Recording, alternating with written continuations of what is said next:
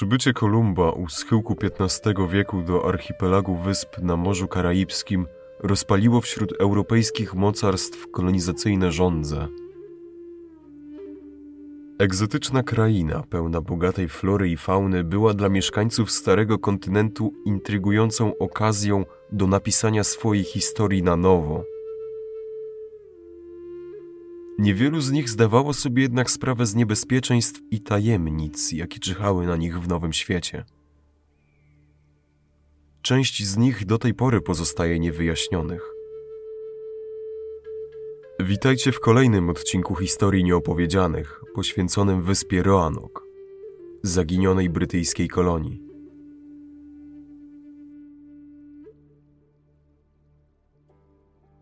Nowo odkryty kontynent jawił się jako kraina mlekiem i miodem płynąca. Bogate zasoby kruszców, przypraw, zwierzyny oraz żyzna gleba sprawiały przynajmniej w teorii idealne warunki do zasiedlenia. Nie dziwne więc zatem, że najpotężniejsi europejscy możni za punkt honoru obrali zdobycie choć skrawka nowego lądu i zapisanie się w historii jako wielcy odkrywcy. Początkowo prym w tej dziedzinie wiedli Hiszpanie, anektując zamieszkane przez tubylczą ludność tereny, dzięki czemu transportowali do Europy cenne surowce. Na mocy traktatu z Tordesillas tereny dzisiejszej Ameryki Południowej przypadły Portugalczykom. Hiszpanie natomiast kontynuowali ekspansję północy. Brytyjskie imperium pod panowaniem królowej Elżbiety I nie mogło pozostać bierne – targane wewnętrznymi problemami, dołączyło jednak do kolonizatorskiego wyścigu stosunkowo późno. Pierwsze próby dotarcia do Nowego Świata podjęto ponad 80 lat po słynnym odkryciu Kolumba. Wyzwanie podjął Humphrey Gilbert, który w 1583 dotarł do Nowej Fundlandii. Wyprawa nie odniosła jednak zamierzonego sukcesu, a i sam Humphrey nie zdołał dotrzeć z powrotem do Anglii, ginąc w niewyjaśnionych okolicznościach. Licencja na podbój w imieniu angielskiej królowej została przekazana jego przyrodniemu bratu, Sir Walterowi Riley. Rok później wyruszył on z misją ekspedycyjną, która dotarła do wysp znajdujących się w pobliżu dzisiejszej Karoliny Północnej. Wschodnie wybrzeże składało się z wielu barierowych wysepek i mierzei, pośród których nawigacja była istotnie utrudniona. Na spotkanie dwóch angielskich statków wypłynęła tubylcza delegacja – nawiązując tym samym przyjazne relacje z Brytyjczykami. Ku wielkiemu zaskoczeniu Indianie nie posiadali broni ani pancerzy. Z otwartymi rękami zaprosili ich do wioski Roanoke i obdarowali schronieniem i strawą. Anglicy w zamian za to wręczyli tubylcom ubrania oraz narzędzia, które u mieszkańców Roanoke budziły niemały podziw. Po około trzech miesiącach Brytyjczycy powrócili na statki, zabierając ze sobą dwóch autochtonów celem wymiany kulturowej. Sukces tej wyprawy jeszcze bardziej rozpalił w Walterze Riley pragnienie stworzenia w nowym świecie potężnej, samowystarczalnej kolonii. Natychmiastowo przystąpił do przygotowania kolejnej wyprawy, mającej na celu założenie Virginii na cześć królowej dziewicy Elżbiety I Tudor – 1585 roku sowicie zaopatrzona flota siedmiu okrętów wyruszyła w długą i wymagającą podróż przez Atlantyk, by dotrzeć do Roanoke. Pod koniec czerwca tego samego roku flota dotarła do Wysp Barierowych, zdarzając się z pierwszymi poważnymi problemami. Flagowy okręt, który jako pierwszy przebijał się przez pasma mierzei, utknął na ławicy, doznając poważnych uszkodzeń. Woda wdzierając się do wnętrza statku zniszczyła większość zapasów, przez co koloniści zmuszeni byli zmierzyć się z poważnym logistycznym problemem. Oczywisty stał się fakt, że flota składająca się z około 600 załogantów nie będzie w stanie założyć i utrzymać kolonii do czasów przybycia posiłków. Z tego powodu na wyspie pozostało zaledwie 100 Anglików, którzy od razu przystąpili do budowania osady. Rdzenni mieszkańcy Roanoke nie mieli nic przeciwko, ba, traktowali przybyszów z niemalże mistycznym szacunkiem, dzieląc się pożywieniem i wskazując dogodne miejsca do polowań i połowów. Sielanka nie trwała jednak wiecznie. Sprawy skomplikowały się, gdy handlujące z Anglikami plemię Algonkingów zaczęło być dziesiątkowane przez nieznane im dotąd choroby.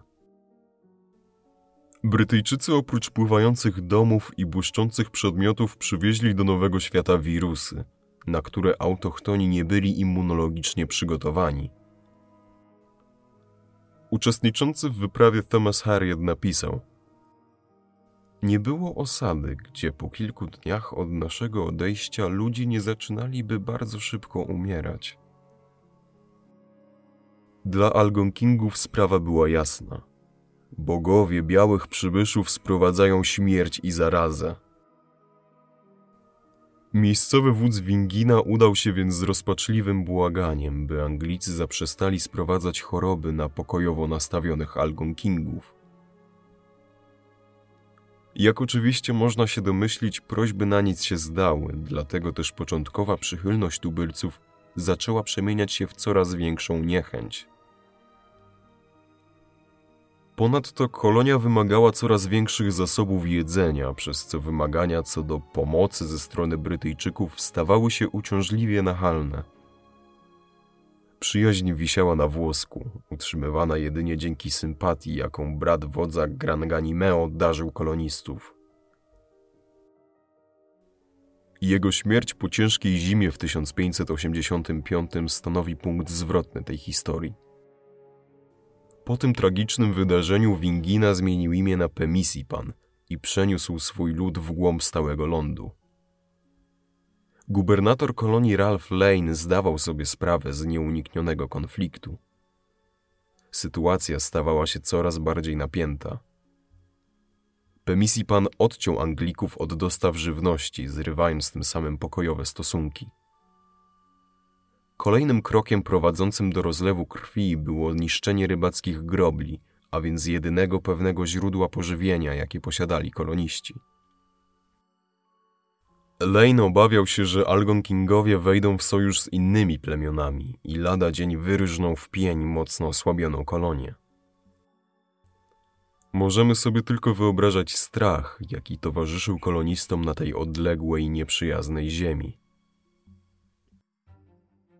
Po utracie jedynych sojuszników gubernator postanowił działać zapobiegawczo – wyznaczając tym samym sposób działania, jakim już do końca indyjskiej cywilizacji będą charakteryzować się brytyjscy kolonizatorzy.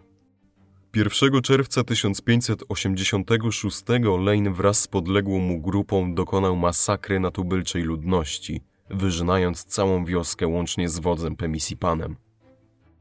Głowa wodza została nabita na palisadę jako przestroga dla sąsiadujących plemion. Po tych wydarzeniach nie mogło być mowy o żadnych pokojowych pertraktacjach. Anglicy zmuszeni byli wycofać się z Roanoke. Wydawać by się mogło, że los kolonii został przesądzony. Algonkingowie nie mogli jednak cieszyć się spokojem zbyt długo. Zaledwie rok później okręty pod brytyjską banderą znów przybiły do wysp wschodniego wybrzeża. Kontakty z rdzenną ludnością zostały spalone.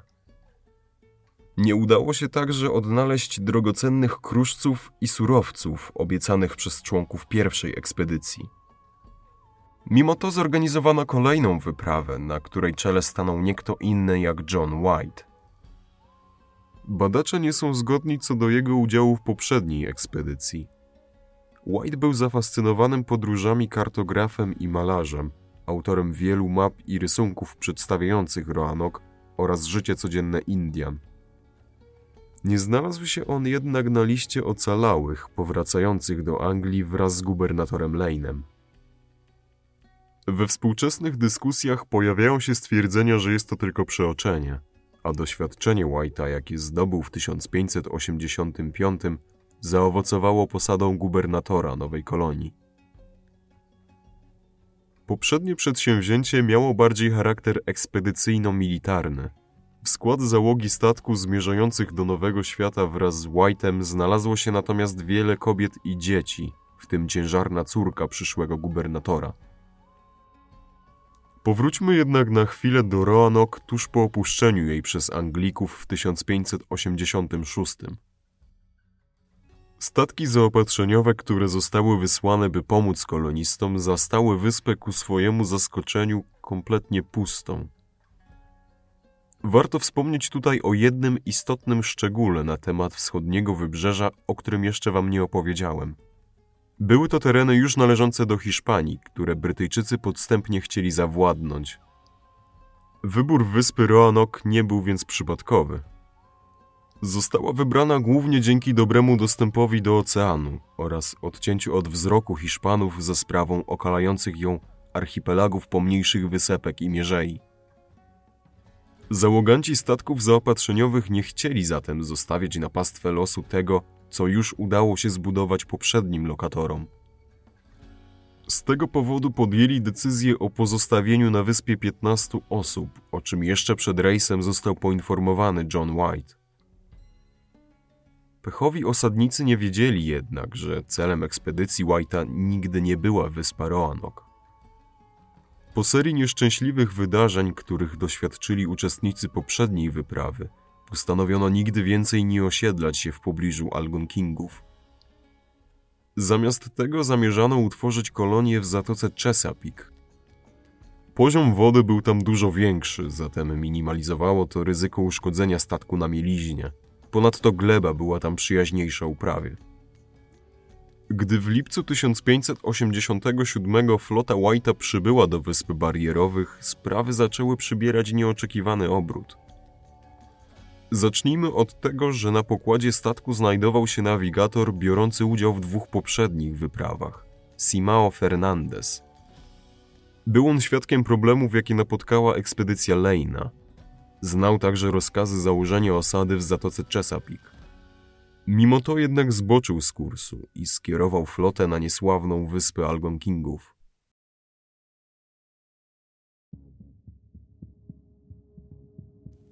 Fernandez stanowił dla załogi większy autorytet niż John White, dlatego też załoga dostosowała się bez większych dyskusji. Oficjalnie rolę kapitana pełnił White, zatem tym większym zdziwieniem napawa fakt, że nie zrobił absolutnie nic, aby zatrzymać Fernandesa. Po przybyciu do opuszczonej kolonii wszyscy oczekiwali powitania przez 15-osobową załogę pozostawioną tam przez statki zaopatrzeniowe. Na miejscu przerażeni Brytyjczycy zastali jedynie stos kości. Ten zły omen był zaledwie początkiem. Niedługo po tym wydarzeniu jeden z osadników, George Howe, oddalił się od obozu w poszukiwaniu krabów – i jego ciało zostało odnalezione ze zmiażdżoną czaszką i szesnastoma ranami po strzałach. Dla White'a był to dobitny znak, że demony przyszłości powróciły, a miejscowa ludność nie zapomniała. White wiedział, że należy działać szybko i na tyle pokojowo, na ile to możliwe. Nadzieję na zażegnaniu konfliktu pokładał w dwóch tubylcach – Manteo i Wanchis przetransportowanych z Anglii ponownie na rodzime ziemię. Manteo pochodził z przyjaźnie nastawionego plemienia Kroatan. Był dogłębnie zafascynowany Anglikami i pełnił rolę przewodnika i dobrego przyjaciela kolonistów. Wanchis zaś wydawał się nie mieć za złe bestialskich morderstw popełnionych na jego krewnych z Roanoke i tuż po przybyciu na wyspę wrócił do swojej wioski. White wykorzystał przychylność Manteo i wysłał go do Kroatan, by ci wynegocjowali pokój z rozgniewanym plemieniem Algonkingów. Przy okazji dowiedział się on od nich również, że 15 załogantów pozostawionych w kolonii zostało zaatakowanych przez sporą grupę Indian. Byli to przedstawiciele kilku plemion złączonych w jedną koalicję wymierzoną w białych przybyszy. Na ich czele stał nie kto inny jak powracający z Anglii Wanchis. Prymitywni Indianie okazali się zatem bardziej przebiegli niż mogło się wydawać. Przypuszczać bowiem można, że Wanchis od samego początku towarzyszył Anglikom jako szpieg. Kości znalezione przez kolonistów należały do dwóch członków załogi. Jednak co stało się z pozostałymi trzynastoma? Tego do dziś nie wyjaśniono. Gdy fakty te wyszły na jaw, Anglicy poczuli na swoich skórach oddech śmierci bardziej niż kiedykolwiek. Czas mijał, a zapasy żywności topniały w oczach. Zima zbliżała się nieubłaganie. Zaczęto zatem obawiać się o przetrwanie kolonii odciętej od indiańskiej pomocy. Simeo Fernandez, stacjonujący od dwóch miesięcy w okolicach Wysp Barierowych, zamierzał powrócić w końcu na stary kontynent. Koloniści przytłoczeni beznadziejną sytuacją błagali gubernatora White'a, by wracał wraz z Fernandesem i jak najszybciej sprowadził dostawy pożywienia.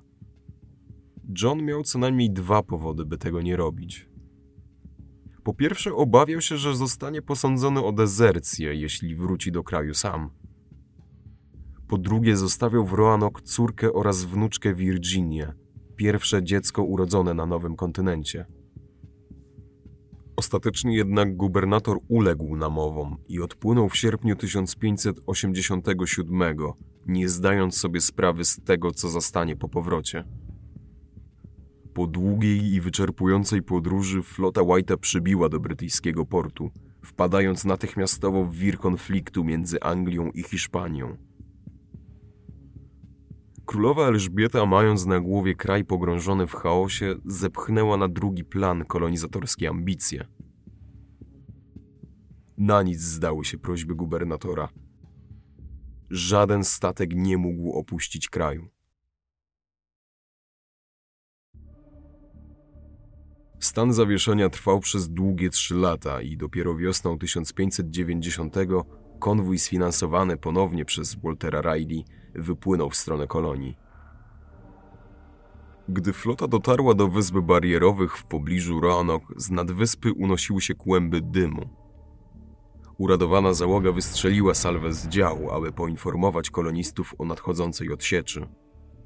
Natychmiastowo wysłano dwie łodzie, które tuż przed przybiciem do brzegu widziały wielki ogień unoszący się z nad koron drzew.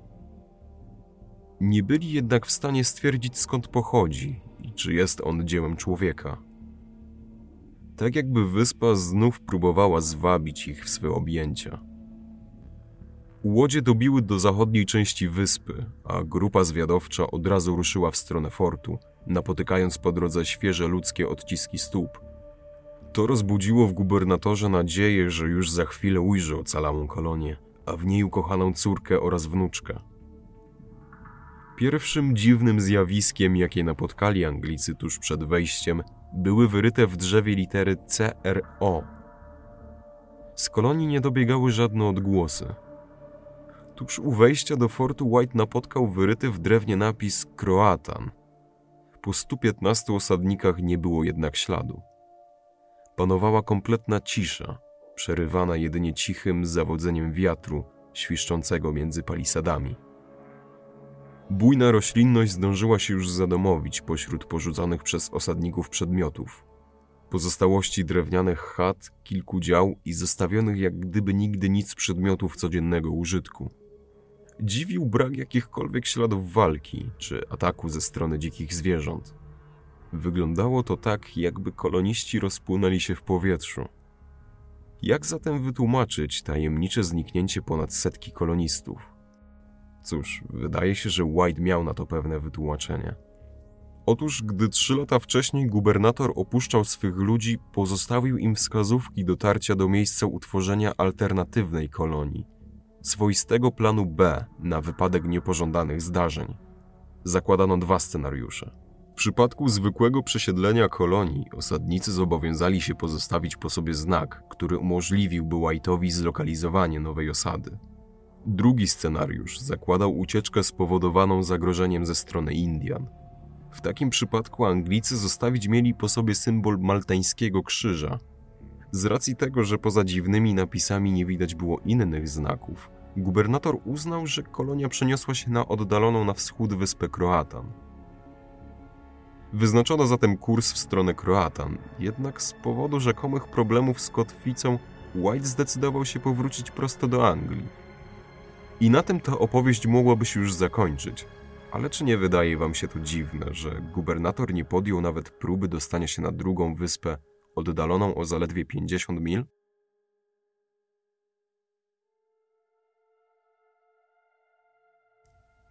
Dlaczego pomimo tak wielkiej determinacji, jaką wykazał się błagając królową o zezwolenie na konwój, nagle odpuścił? Co z córką i wnuczką, za którymi tak bardzo tęsknił? W całej tej historii nie klei się jeszcze jeden szczegół. W notatkach z podróży, które skrzętnie prowadził gubernator, uwagę przykuwa jedno zdanie. Planem B kolonistów według White'a miała być osada założona 50 mil w stronę stałego lądu. I nie byłoby w tym nic dziwnego, gdyby nie fakt, że Kroatan nie było częścią kontynentu. Odseparowana od lądu wyspa znajdowała się niespełna 50 mil na zachód, a koloniści mieli do dyspozycji zaledwie jedną małą łódź. Kolonia z Roanoke popadła w zapomnienie na wiele lat. Anglia po otrzepaniu się z konfliktu z Hiszpanią znów zainteresowała się zasiedlaniem Nowego Świata. W 1607 roku John Smith, gubernator nowo powstałej kolonii Jamestown, schwytał wodza Połatana, stojącego na czele koalicji indiańskich plemion. Ten zaś, przebywając w niewoli, zdradził mu miejsce zamieszkałe swego czasu przez dziwnych ludzi, przyodzianych w europejskie stroje. Ta informacja mogła rzucać nowe światło na tajemnicy zaginionej kolonii. W jednym z pozostawionych po sobie szkiców naniesione było miejsce zatytułowane Tu spoczywa czterech ubranych mężczyzn. Można zatem wywnioskować, że wskazanie na sam fakt posiadania ubrań było dla nich na tyle nietypowe, że przywodziło na myśl Indian w ubraniach Anglików. Czy zatem dwie tak różne grupy się zasymilowały?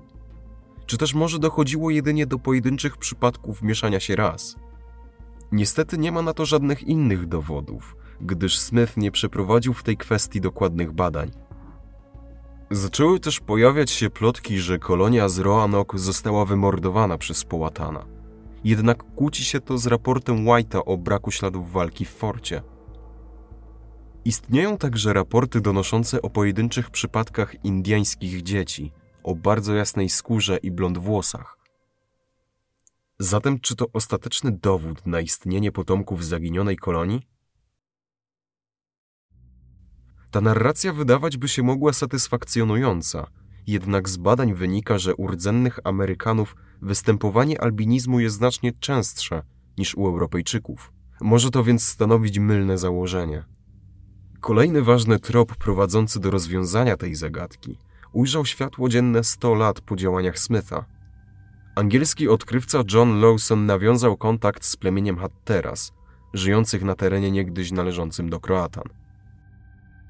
Wyjawili oni, że niektórzy z ich przodków byli biali i potrafili czytać książki.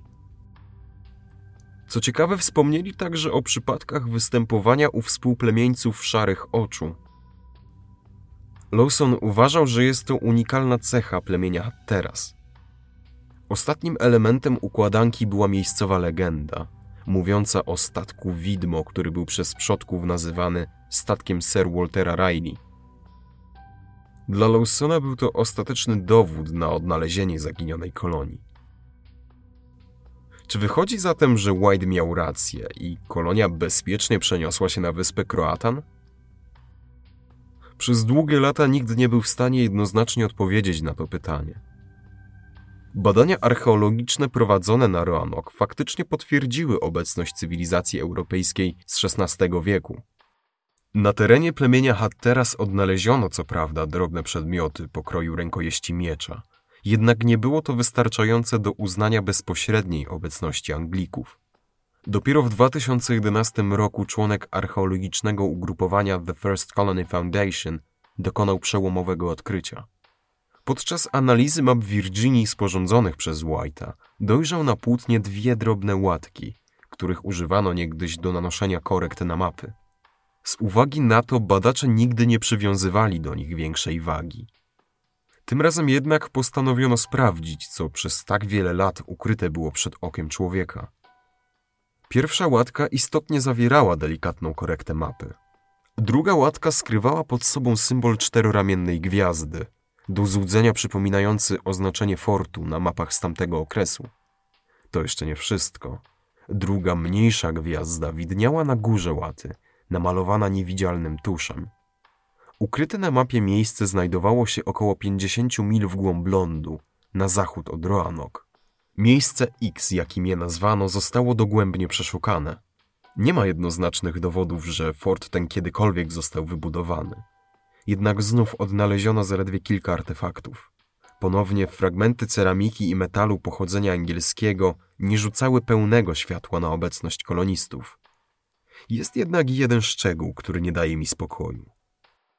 Dowody jednoznacznie wskazują, że White otrzymał na tacy dwa scenariusze. Sprawdzić wyspę Kroatan i miejsce ukryte pod łatą.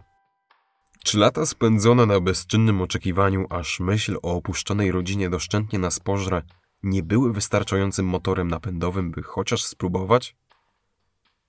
Czy problemy z kotwicą były doprawdy tak duże, że wymusiły natychmiastowy powrót do Anglii? Dlaczego White nigdy więcej nie wrócił do Nowego Świata? I co tak naprawdę zobaczył po dotarciu do kolonii Roanoke?